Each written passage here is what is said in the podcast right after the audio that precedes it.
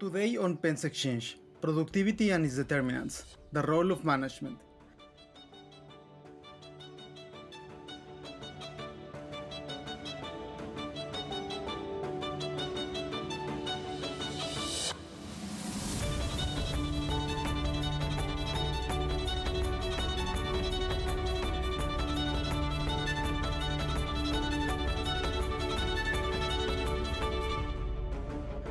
Welcome to Pens Exchange, the forum where we discuss everything related to the historical experience of markets and their philosophical foundations. Today, we will be joined by Michela Giorcelli. She's an assistant professor in the economics department at the University of California, Los Angeles. Michela received her bachelor's degree in economics from the University of Torino and her PhD in economics from Stanford University. She's a research fellow at the National Bureau of Economic Research and at the Center for Economic Policy Research. Her research focuses on economic development, the diffusion of management and technology innovations, and their impact on firm productivity. Welcome, Michela. Hi, thank you so much for the invitation. I'm very glad to be here today. Economic growth is perhaps the most relevant phenomenon that economists study. An increase in economic output can arise from the expansion of inputs used in the production process or by improving the efficiency of said inputs.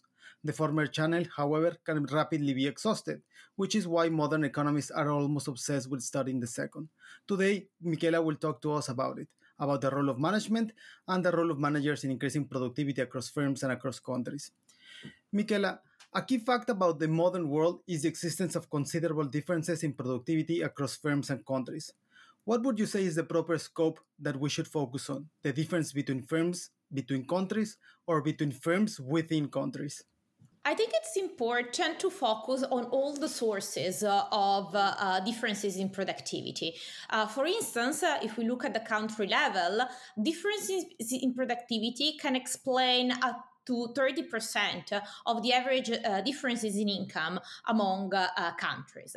However, we observe large and persistent spread in productivity even within uh, countries across firms, and more specifically across firms within sectors.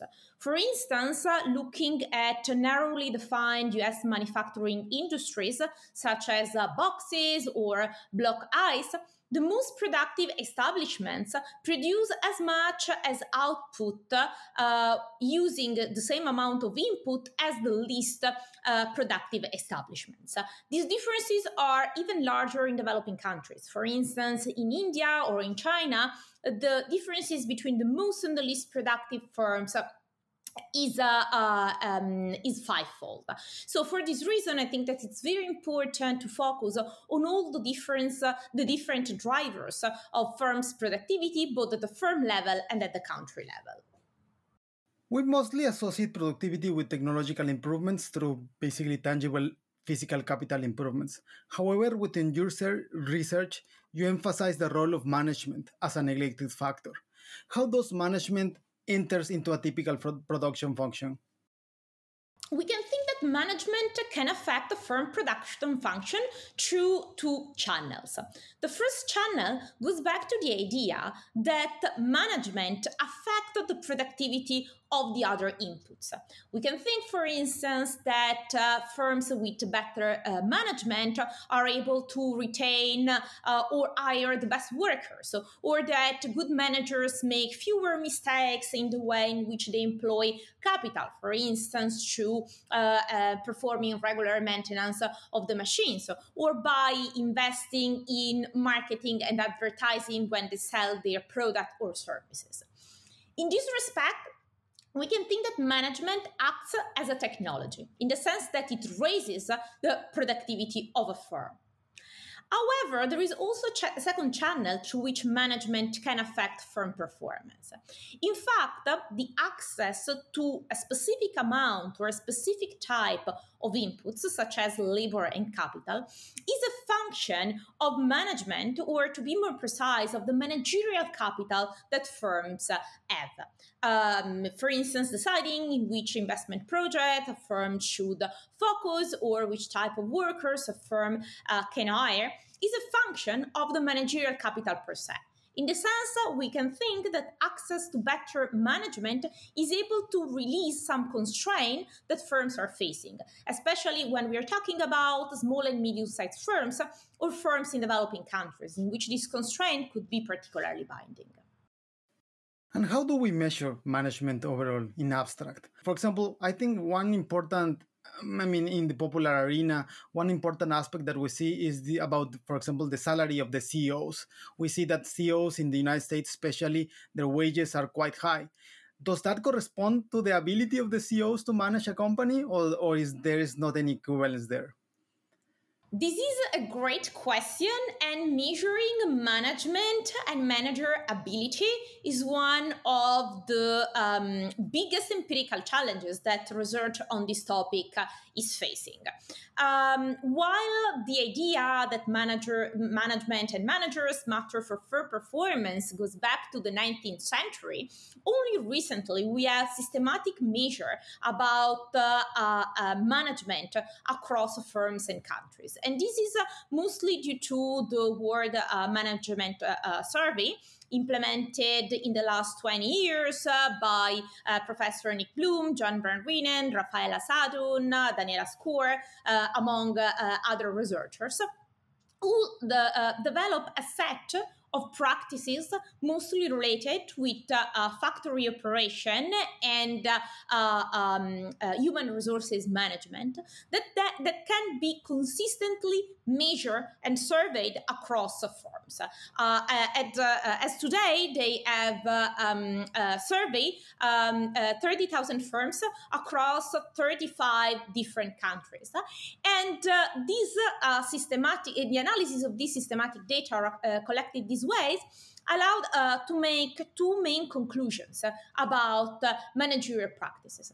First, the fact that uh, the spread in managerial practices across firms is very similar and across countries is very similar to the spread in terms of productivity. And the second is that there is a strong positive association between uh, the uh, um, practices that firms are implementing and the productivity of uh, the firms uh, as well. But of course, uh, eh, eh, so the, the, the, goal of the World Management Survey was to look uh, at management structure within the firm. But of course, an important measure of uh, uh, uh firm managerial capital is also related to the talent of the managers uh, per se.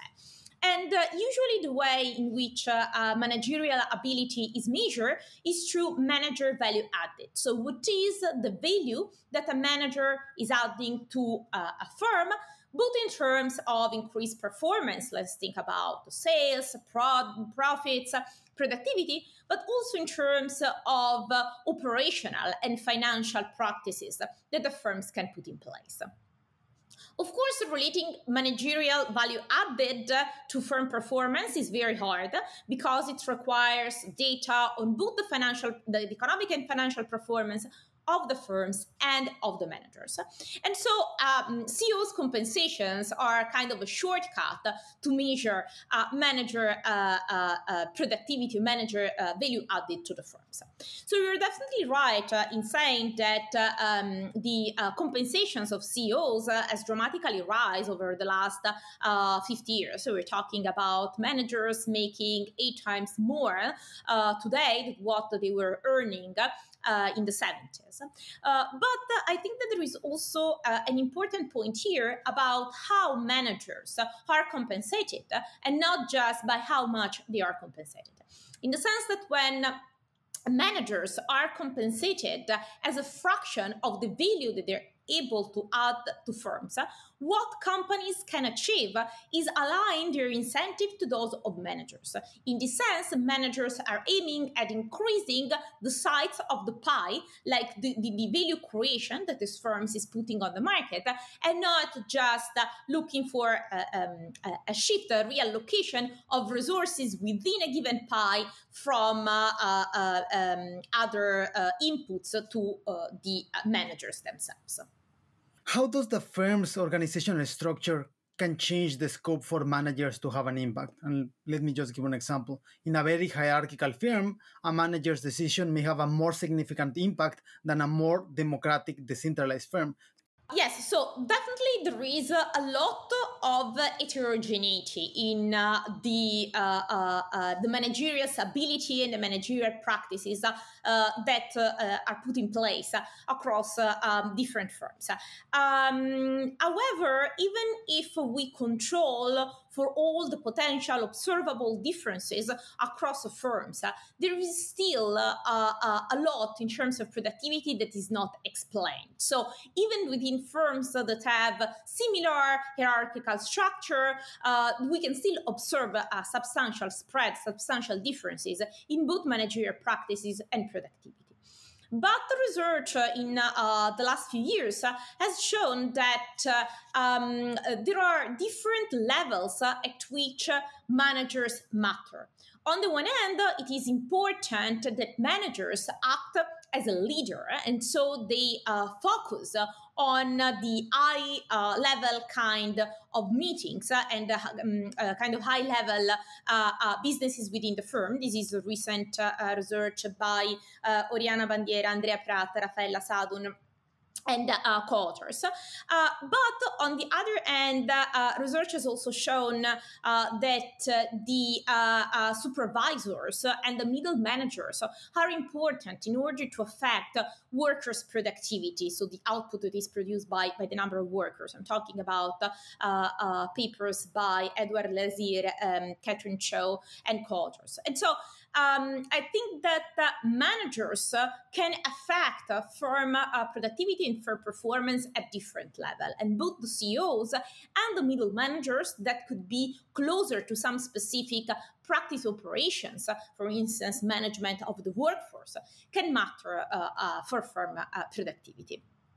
Despite that, I think that uh, something that I observe in my research is that, uh, however, the spread of firm practices across different establishments is overall very limited. So even if uh, we know that uh, managers and management is important to affect firm performance, it looks like that spillovers are overall very limited. There is evidence of some spillovers effect within the supply chain of firms, but not that much across firms that are uh, uh, uh, either um, um, physically close to firms that have implemented good managerial practices or that could be operating in the same sector and so by being competitors would be would also benefit by adopting similar practices.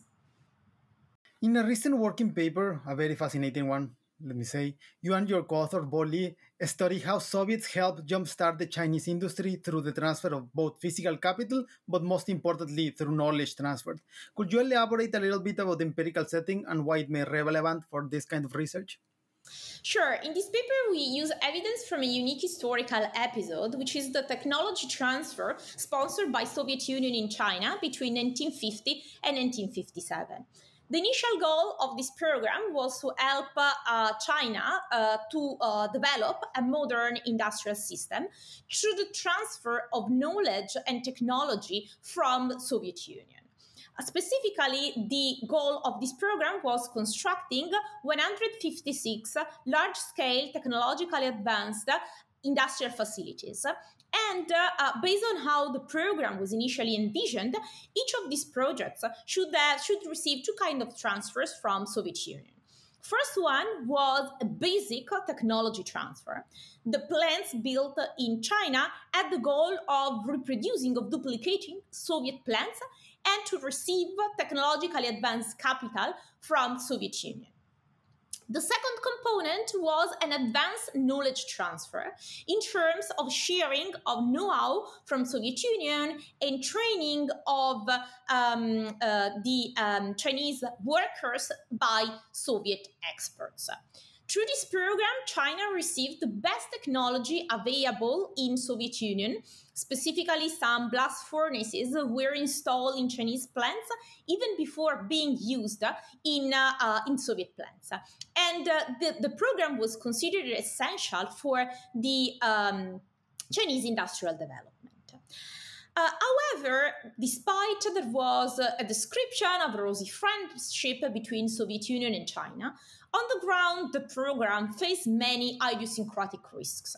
And when in 1960, Soviet Union uh, suddenly uh, canceled the collaboration uh, with China, some of the projects uh, that uh, uh, that were supposed to receive both the basic technology transfer and the advanced knowledge transfer had received it and retained it.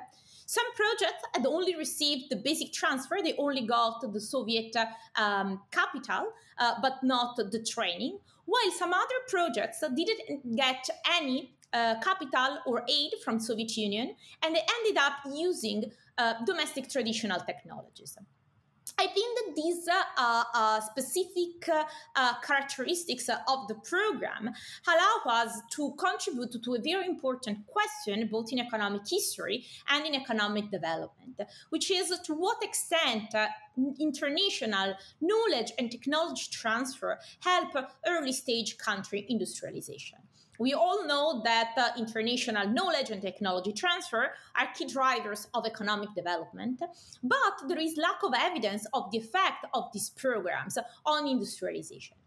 This is due to the fact that it's hard to find firm level data that are able to answer this question, uh, as well as a natural variation in the delivery of such programs, which is something that our setting is able to offer due to these differences in the type of transfer that projects, example very similar, ended up receiving due to this tension, these political tensions between China and Soviet Union. The other interesting aspect is that usually the technology transfer programs uh, combine both the um, uh, technology transfer and knowledge transfer. And it's very hard to the, disentangle the uh, effects of the two which is something that we are able to do in our setting because some projects got both the knowledge and technology transfer from Soviet Union, while some others only got the technology transfer but not the training. What type of industries these were? Steel or they were mostly so the projects were almost entirely focused on heavy industry in the paper we focus on the steel industry specifically because it's the only industry for which we were able to have uh, a panel of plant uh, um, uh, uh information from 1950 to 2000 we also have data for firms in the other industries but only in 1985 and then in more recent times since 1998 so, a byproduct of your discussion maybe suggests that there is room for industrial policies that focus on technological adoption rather than on technological innovation. That's, I mean, that's the way in which I kind of read the research. Is that a correct reading? Yes, I think that the main takeaway of our paper is that receiving technologically advanced uh, uh, foreign capital is able to foster firm performance, but only in the short run. Specifically, what we find is that when the life cycle of the Soviet machine comes came to an end, the performance of firms that receive it and firms that ended up using Chinese domestic technology stopped being uh, uh different. By contrast, firms that received the human capital component on top of the technology transfer were able to uh, systematically and continuously improve, even when the life cycle of Soviet capital ended.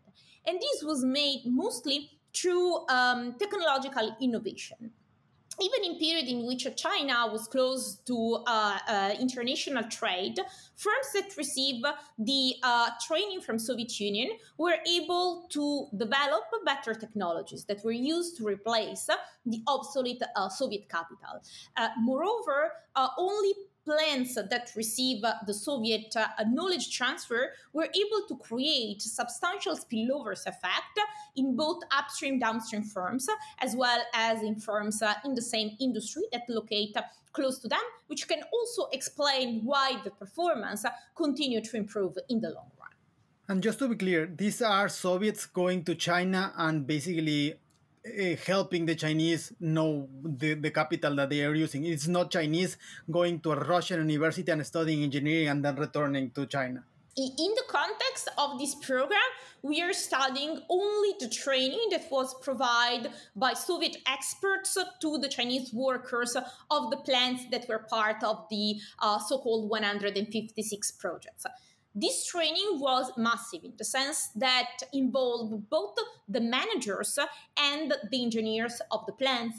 The managers received uh, training uh, in terms of production uh, um, uh, su- um, supervision, how to eliminate wasted, how, uh, for instance, in the steel industry, systematically sample the steel in order to reduce mistakes and produce higher quality of steel. So definitely there was a strong focus on managerial practices that, uh, by the way, Soviet Union had learned from the US during the 30s.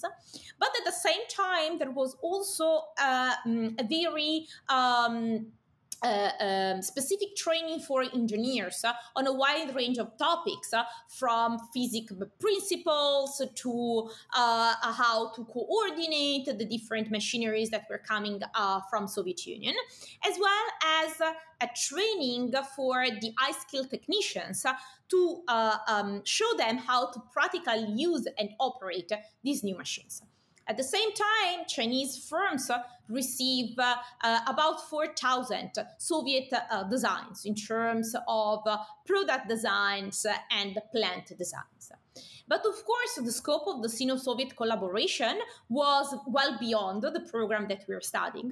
And so, in future research, we also want to explore what happened to the Chinese students who visited and got trained in Soviet Union during this period also for this type of training when the Sino-Soviet split in 1960 ended the collaboration between two countries, these students were forced to leave uh, Soviet Union universities and then to come back to China. By any chance, do you know if there were similar agreements between the Soviets and other of their allied countries? I mean, I, I know that with Cuba, the most of the agreements were most basic. I mean, it was mostly basically agreement on the commodity buying and in exchange for financial help. But do you know about some other examples? Uh, yes, so uh, Soviet Union definitely helped a lot of countries in the so-called um, Eastern European uh, bloc, Eastern Bloc, mostly through the Molotov Plan. That was the attempt from the um, uh, communist uh, uh, bloc of countries to mimic the aid that the Marshall Plan was promoting in Western Europe. To the best of my knowledge, this kind of aid were mostly in terms of money. There were also some exchange of capital, but um, unlikely what happened in uh, uh, in China, it was mostly uh, up to date capital that was dismissed by by Soviet plans. By contrast, the Soviet Union implemented a similar program to the one that was implemented in China in India. And uh, actually, uh, India was uh, uh even the largest recipient of Soviet aid uh, than China. These aid were very similar to the one that were given to China in the sense that there were some uh, technology transfer in terms of, um, um, of capital, but also some training, mostly for engineers, and also some exchange of students between um, India and Soviet Union. These interventions were mostly focused in the steel industry. And uh, uh, interestingly, India was the, the only country was, which was able to receive simultaneously aid from both Soviet Union and uh, the United States. What role do social institutions play in explaining the impact of managerial productivity? For example, is there any difference if we compare cooperation among firms in a socialist setting with cooperation among firms in a market oriented economy? For sure, we can think that uh, the incentives uh, between uh, planned economy and market economy uh, uh, are different. There was no market, uh, um, no market forces as, as we intend of today in China at, at, until at least before 1978. however, these um, the plants that were part of the 156 projects were very large businesses, and they were responsible for the uh, um, for a, a, large amount of uh, China production. So, for instance, uh, the Anshan Steel and Iron Factory that was part of was, was treated and was part of this program, produce 40% of the entire steel production of China. So, as such, managers were given more freedom than uh, in other plants, especially the small plants that were strongly monitored by the government. They had some autonomy in deciding, for instance, input uh, and um, uh, and labor employment, and they had more flexibility in uh, uh, resources within firms. So it's important to remember that managers were still rewarding based on rewarded based on the um, performance and the um, success that, that, they were able to reach. So we can think that uh, from their perspective, uh, maximizing uh, profits was uh, uh, was still uh, important. another important point here is that when we're thinking about the heavy industry um, also in market economies, uh, there could be some um, uh, government intervention and some regulation that make these firms a little bit different from the average firms in the economy. This is true almost everywhere from the uh, for the steel industry, for instance. So I think that even if uh, the context that we're studying for sure is different from um, other settings or more modern contexts, we can still learn something about manager behavior behavior in, uh, in this setting. And I also think that uh, the specific features of the setting allows us to isolate the human capital component in the sense that uh, at least for the first 20 years after the program china was a closed economy and so the, the, innovation and the technology improvements that firms were able to achieve was mostly due to the um, inputs that the, the, worker of these firms were, were able to, to give. And this is something that is very hard to replicate in other settings. We can think about a lot of spillovers, exchange, information flows that, that can happen. Connecting this with our prior discussion, we know that countries are not firms. The incentives, as you said, are totally different. But would you say there is any kind of room for comparison between, say, a political bureaucracy as a management of a country and the role of the management in a firm?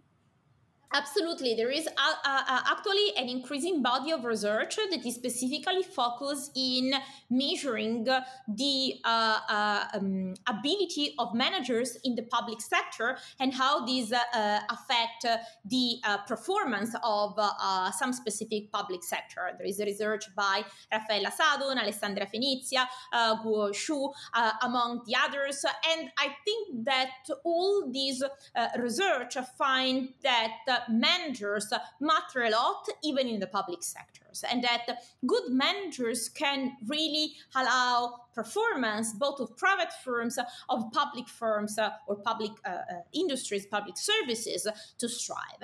And so I think that uh, this goes back to our initial discussion in terms of economic growth and economic development and suggest that the management of resources, even if we can think that private and public incentives could be different to some extent, is important. And if the resources are managed well, there is uh, more output that can be obtained with the same inputs. There could be less uh, wastes, and there could be any improvement in the product or service quality. And this is true for both the private and the public sector. To finish, I would like to ask you: Do you think management has uh, diminishing returns, or do you think that it's possible to always have better management? Uh, I think that there are two different theories about it. Uh, one consider uh, as you were suggesting, that management is a capital of the firm. And like the physical capital or the human capital, it has diminishing return to scale. On the other and um, there is the so-called uh, Toyota hypothesis that has been uh, brought forward since uh, the 90s by the uh, uh, Japanese uh, famous car factor, which argues that management is actually able to put the firms on a continuous cycle of improvement because uh, first of all managerial practices are complementary to each other. So once i adopt a, a, practice i'm also becoming better in, in other practices or it's easier for me to adopt uh, uh, another practice and also that if firms start systematically uh, um, uh, implementing the practices, the opportunity for improvements are cumulative. Suppose that a firm is able to understand how to fix a machinery uh, better than it used to, mm, to do in the past then it can systematically do that, reducing mistakes or worker time allocation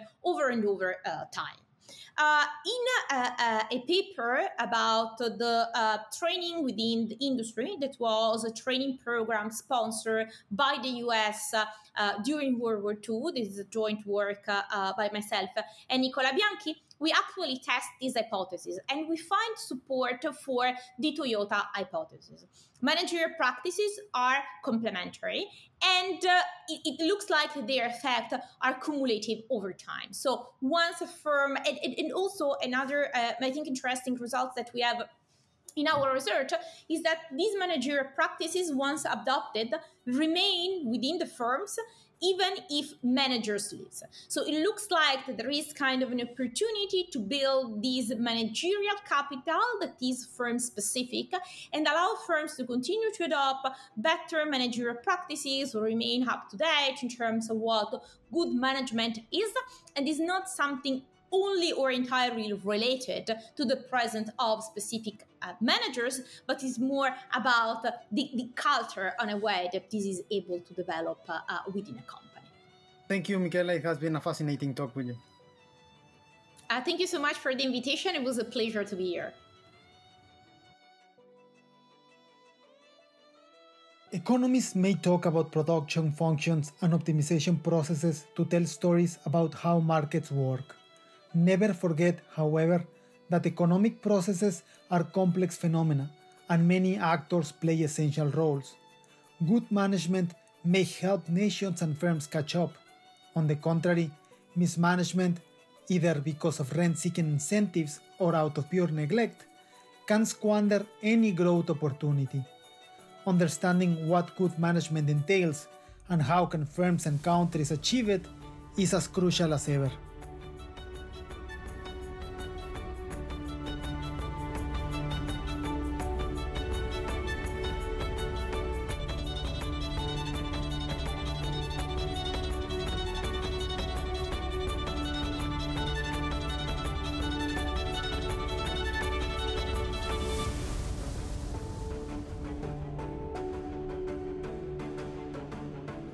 Has been Penn's Exchange, Markets and Cooperation, a podcast from the Penn Initiative for the Study of Markets at the University of Pennsylvania's Economics Department.